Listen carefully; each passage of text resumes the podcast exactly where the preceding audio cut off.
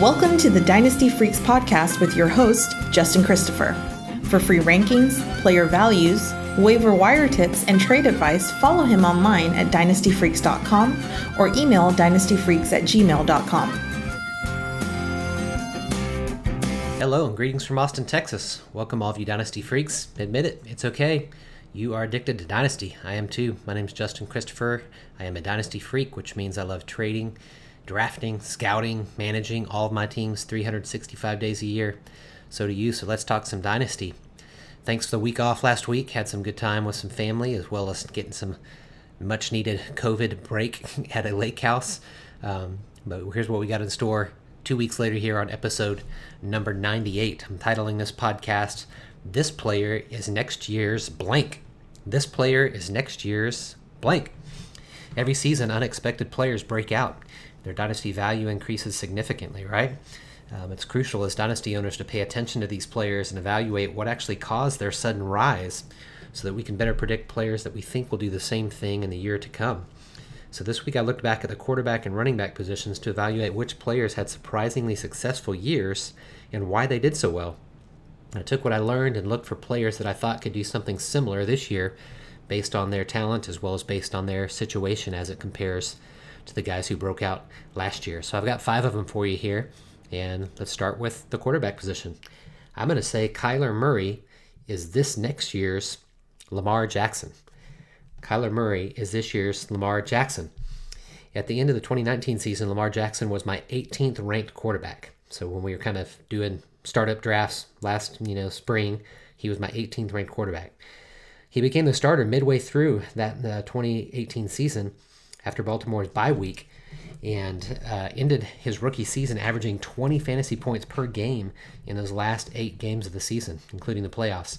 I was very skeptical of the offense they were building around him, so I kept him ranked as my QB2, as a QB2 rather, ranking him 18th, actually behind the three other rookies Baker Mayfield, who I had ranked 6th at the time, Sam Darnold 13th, and Josh Allen 17th, just ahead of, uh, of Kyler Murray. By the end of the 2019 season, however, Jackson, of course, far surpassed all of them, and he's now my second ranked quarterback behind only Patrick Mahomes, as it is probably for most analysts. Here's the thing though Baltimore built their offense scheme around Jackson, and then this offseason, into 2019's offseason, they added weapons, drafting Marquise Brown, and, and then in free agency, uh, picking up Mark Ingram. And of course, their tight end, Mark Andrews, finally had his breakout season. And all this resulted in Baltimore becoming the highest scoring offense in the league last year. Incredible. Jackson actually increased his completion percentage from 57% to 64%, something that happens a lot between year one and year two from quarterback, quarterbacks. So from 57% to 64% last year. And his fantasy points went up from 20 points a game in 2018 to 28 points a game in 2019. His historic season and the rise uh, of his dynasty value are not likely to be repeated in 2020 by a player in 2020. It was just too ridiculous of a rise for Lamar Jackson. But I do think there's one obvious comparable candidate who could come close to doing something similar. That, of course, would be Kyler Murray. Unlike Jackson, Kyler Murray was a starter for all 16 games his rookie season and finished the season as the seventh highest scoring quarterback. I could argue that he's already made the jump that Jackson made last year, since he's already sixth ranked uh, sixth by my uh, dynasty rankings already. But there are a few similarities in the situation that make me think that his dynasty value could increase even more than the number six position as I have him right now. Like Jackson last year, Murray has new weapons in Kenyon Drake and DeAndre Hopkins added to the team. Of course, Drake was at the end of last year. DeAndre Hopkins this offseason added to the team. Murray's uh, completion percentage was already the same as Jackson's after uh, year one. He had 64% completion. While few quarterbacks in the in the NFL actually exceed 65% by very much, even a slight inc- increase in his completion percentage could lead to increased fantasy points, of course.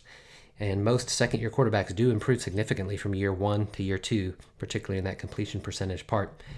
Secondly, uh, Murray is a second who was second in the NFL in rushing yards for a quarterback, 544 yards, of course, behind only uh, Lamar Jackson, who had over 1,200 yards rushing, pretty ridiculous, including the playoffs, I guess I should say. He'll never uh, run to the degree that Jackson does, but he should continue to be among the top two or three leading rushing quarterbacks for many years to come. I don't see why he wouldn't. And so what that does, of course, it results in those kind of hidden fantasy points that dynasty owners love. So Murray's the player that I could see making a 2019 Lamar Jackson like move in this next coming year at the quarterback position. Next four I'm going to talk about are from the running back position.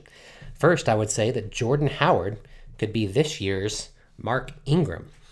Mark Ingram, of course, had the second best year of his nine year career last season after signing with Baltimore in free agency during the offseason. He was handpicked by Baltimore to fill a very specific role in the new offense that they were building around Lamar Jackson, like I said. Before the 2019 season, Ingram was a 34th ranked running back in my rankings. So if you were, you know, doing startup drafts in 2019 before the season started, he was ranked number 34 for me. But this year, he finished the season as the eighth ranked running back in fantasy points. So 34th ranked in dynasty value, but he finished the season as eight. Um, he did this uh, largely because he had 10 rushing touchdowns on the ground and five more pass touchdowns um, on passes. And uh, though he only actually had 26 total receptions, so that's pretty ridiculous. He scored five touchdowns on 26 receptions, of course, making him 20% of his catches turned into touchdowns. He averaged less than 13 touches per game, which is pretty crazy, and he played less than 50% of the snaps at Baltimore. Yet he still finished as eighth highest scoring running back last year. Pretty incredible for the uh, efficiency that Mark Ingram had.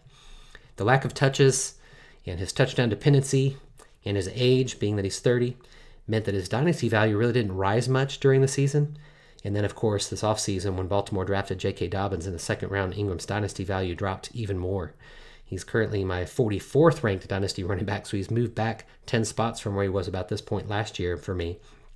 That's because I have KJ, uh, J.K. Dobbins ranked number 10 already as a rookie running back.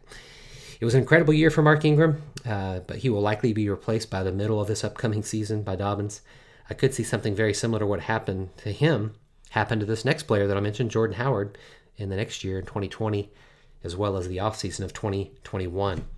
Like Ingram last year, Jonathan Howard was signed as a free agent uh, this offseason. Miami signed him to a two year contract, and they did not draft a rookie running back like most suspected, but they did, of course, trade for Matt Breida in the draft.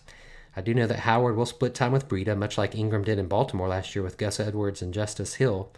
But Howard is going to get all of the goal line carries. I'm convinced of that, and I think he's going to score a lot of touchdowns. In fact, last season in Philadelphia, before getting injured, he was on pace to score 10 rushing touchdowns and two receiving touchdowns, which would have put him very close to Mark Ingram in total points last year. So he would have been probably in the top 12 if he kept up that pace. Depending on Tua Tagovailoa's health, of course, Howard could be paired with a very young athletic quarterback, just as Ingram has in, in with uh, Lamar Jackson. And even if Tua is not ready to start the season and Ryan Fitzpatrick plays, he's proven capable of moving this offense and creating many scoring opportunities for Howard.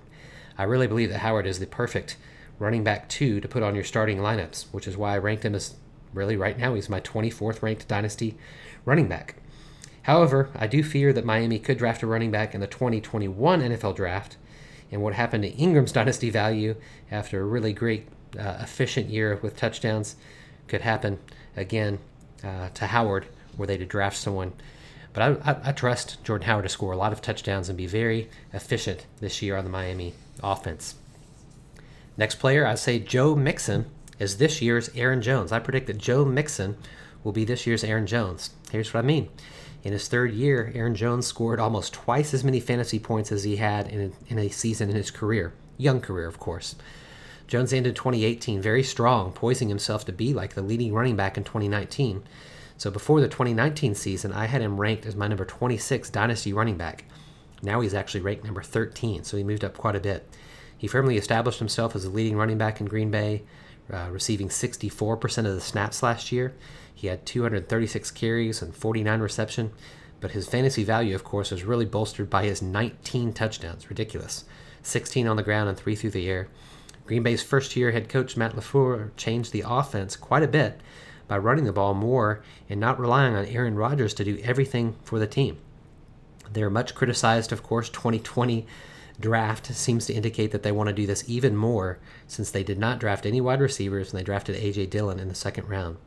I do believe that Jones will be the leading back for Green Bay this next year, but they may choose not to sign him to a long term contract at the end of the season unless he can play as well or better than he did this last year. I think something very similar could happen to Joe Mixon this year. So Joe Mixon was drafted the same year as Jones, but in the second round compared to the fifth round, like Jones was. Uh, his draft capital led him to be led him to a starting role his rookie season, and he's maintained that starting role ever since. And he's finished the year this last year as the 12th highest scoring fantasy running back at the end of the season. He's kept his dynasty value throughout his career uh, before last season. So if you were doing a startup draft in 2019 before the season started, I had him ranked as my 10th ranked dynasty running back. Now I have him ranked ninth, so it's been pretty consistent. But I really believe this year he will take a big jump in his dynasty value and cause Cincinnati to sign him to a long term contract. Like uh, Green Bay, Cincinnati also added a new head coach last year in Zac Taylor. But unlike Green Bay, Cincinnati struggled a lot last year until about week nine after their bye week, after which uh, the offense seemed to get on track, resulting in an explosive end of the season by Mixon, who averaged almost 19 fantasy points per game his last eight games. And during the first eight games of the season, Jones averaged 12.6 carries per game. But after the bye, he averaged 22.1 carries per game. Ridiculous. 12.6 carries per game. After the bye, 22.1 carries per game. And then all of his five rushing touchdowns came during that stretch of games. So I really believe that Mixon will have 15 or more touchdowns this year, just like Jones did this last year. I think Coach Taylor's finally started utilizing Mixon in the offense, and their offensive line will be healthy this season. And they have rookie quarterback Joe Burrow to lead the offense. Uh, Mixon can't afford to hold out like he's threatened to do uh, for a new contract because, given the new CBA restrictions that fine players for holding out, he's not going to hold out. His best shot at a new, new deal is to have the best year of his career, and I think he will. Next, uh, two left here, we have Leonard Fournette is this year's Derrick Henry. I think Leonard Fournette will be this year's Derrick Henry. So Derrick Henry was a player that I was fading a lot at the end of the 2018 season, as were a lot of other uh, dynasty analysts. His ridiculous games in week 15 and 16, which of course is the fantasy playoffs, seemed like a fluke compared to the inconsistency that he had throughout the year at the end of 2018, he was my 19th ranked dynasty running back, far lower than some other dynasty owners valued him. And so, in the only league where I owned him, I actually traded him for a first round pick after that 2018 season, which netted me Deebo Samuel in that first round. Well, I do love Deebo Samuel, and he did have a great rookie season this last year. I wish I could take that trade back because Henry proved me wrong last year by leading the league in rushing and ending the season as the fourth highest scoring running back while only catching 23 passes that was part of my reason I didn't like him because he didn't catch passes, but he only got 23 passes and still finished as the RB4 at the end of the season. I'm also encouraged that Tennessee signed him to a long term deal this offseason, something I thought that would never happen, after, especially after they gave him 303 carries in his contract year. Uh, they may try to lessen his load next season since now they actually do have him signed for a four year contract, try to keep him a little bit healthier. And they drafted a great change of pace running back in Darrynton Evans. Still, he made a big jump from last year, and now he's my 12th ranked dynasty running back. So he's moved up from 19 to 12 in one year for me. And I really think Leonard Fournette has a chance to do something very similar in what is his contract year this year. Leonard Fournette, of course, last year scored uh, most his most fantasy points of his career, uh, even though he only had three touchdowns, three for the entire year. His surprising 76 catches were really what boosted his point totals. He proved that he could be a three down back, even if it doesn't look very pretty sometimes, and he also answered the injury questions by staying healthy all season. Now, I gotta admit, there are character questions. They do remain, as do trade rumors, those remain. But these are just more reasons why, if he stays on the team, Jacksonville needs to run Fournette into the ground this year by giving him something similar to, to Henry's 300 carries last year. He was close enough already last year. He had 265 carries.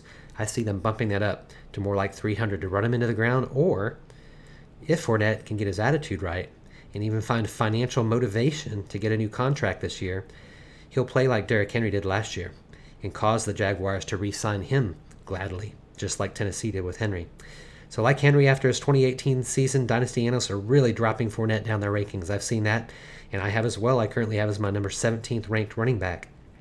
But he's one that I would not be surprised if he has a super season, signs a new contract in the off season, that he moves right back up into the top 12 again next year. He definitely has the talent to do it.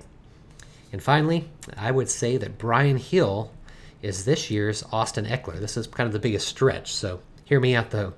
After a decent but not spectacular 2018 season behind Melvin Gordon, I had Ekeler ranked as my dynasty running back number 54. It was actually three spots behind Justin Jackson, who played really well at the end of the 2018 season and caused some uncertainty as to who would actually be the number two back in Los Angeles in 2019. Gordon, of course, held out to start the season in 2019. Jackson got injured, and that's when Ekeler just ran away with the job, finishing the season as the number sixth highest scoring running back. Amazing, even after Gordon came back and ended his holdout. Ekeler signed a four year contract this offseason, and Gordon signed with Denver in free agency, so he is the RB1 for the Chargers for the next four years, I believe. He did lose Philip Rivers, who loved to, to check down passes to the running backs, which is where Ekeler really accumulated all of his fantasy points. He scored twice as many twice as many points receiving in half PPR than he did running. So two times as many scores in the passing game than he did in the running game. So Rivers' departure does make a difference. But the coaching staff knows how to use Ekeler best, and Tyrod Taylor or Justin Herbert will continue to target him in the passing game. And while his rushing attempts should actually increase significantly now that Melvin Gordon is gone. I right now have Ekeler ranked as my number 16 dynasty running back, so that's up 38 spots from where I had him at this time last year. I'm not sure anyone can make that kind of jump. That's a pretty huge jump, 38 spots. But if I were trying to find a situation and a similar player, I would look to Brian Hill. I said Ekeler was a, a, UDFA, undrafted free agent out of Western Colorado, a program, of course, few people have heard of. But he beat out Justin Jackson, whom the Chargers drafted uh, a year after signing Ekeler as a UDFA.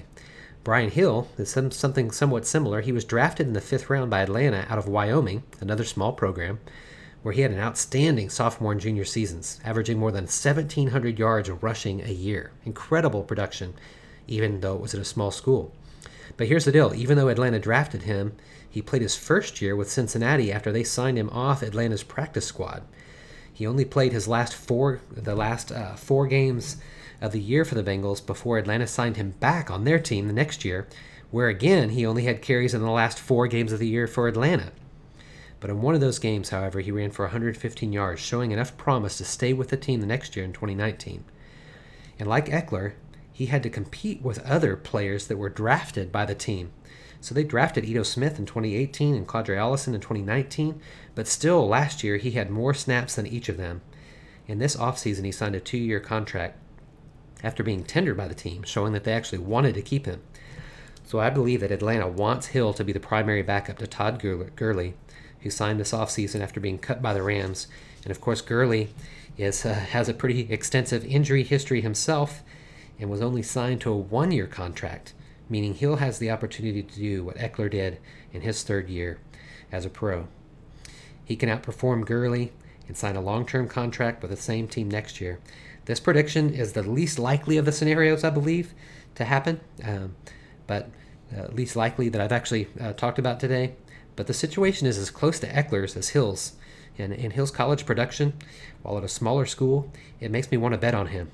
And I put my money where my mouth is because I've drafted him late in my most recent startup draft, and I drafted him with the last pick of a rookie slash free agency draft. You know, those rookie drafts where you're allowed to just pick up free agents as well. I picked him up with my last pick of a draft and a rookie draft this year, too. And so I put my money where my mouth is on this. Hope this has been fun for you. Next week, I'm actually going to do uh, tight ends and wide receivers it's really helpful for you to look back at you know what happened the previous year think about the outliers and players who made a tremendous change in their value what were the situations and circumstances behind it and then start to do some thinking about who are the players we think could do that this next year if you disagree with me or you have any other ones i would love for you just to send me an email let me know we can have a little dialogue about it i'd appreciate you kind of giving your guesses as to who you think this guy will be next year's so and so that's a wrap for this week, my freaky friends. Thanks so much for listening and make it a two way conversation anytime by contacting me at dynastyfreaks.com. That's dynastyfreaks with two E's. I'm much better on email than Twitter, so please email me. I'd love to correspond with you. I'd be honored if you take the time to rate and review the podcast in Apple iTunes. That would mean a lot to me and would help other people find this podcast. Thanks for listening. I do appreciate your support. I do want to become your most trusted independent voice in the Dynasty landscape. Until next time, you know what to do go out there and get freaky. Thanks for listening to the Dynasty Freaks podcast with your host, Justin Christopher. We welcome your thoughts and advice. Let us know what you'd like to hear on the podcast or see on the website to help you dominate your league. Justin prides himself in responding to every email, so hit him up anytime at dynastyfreaks at gmail.com and follow him on Twitter at LonghornJustin.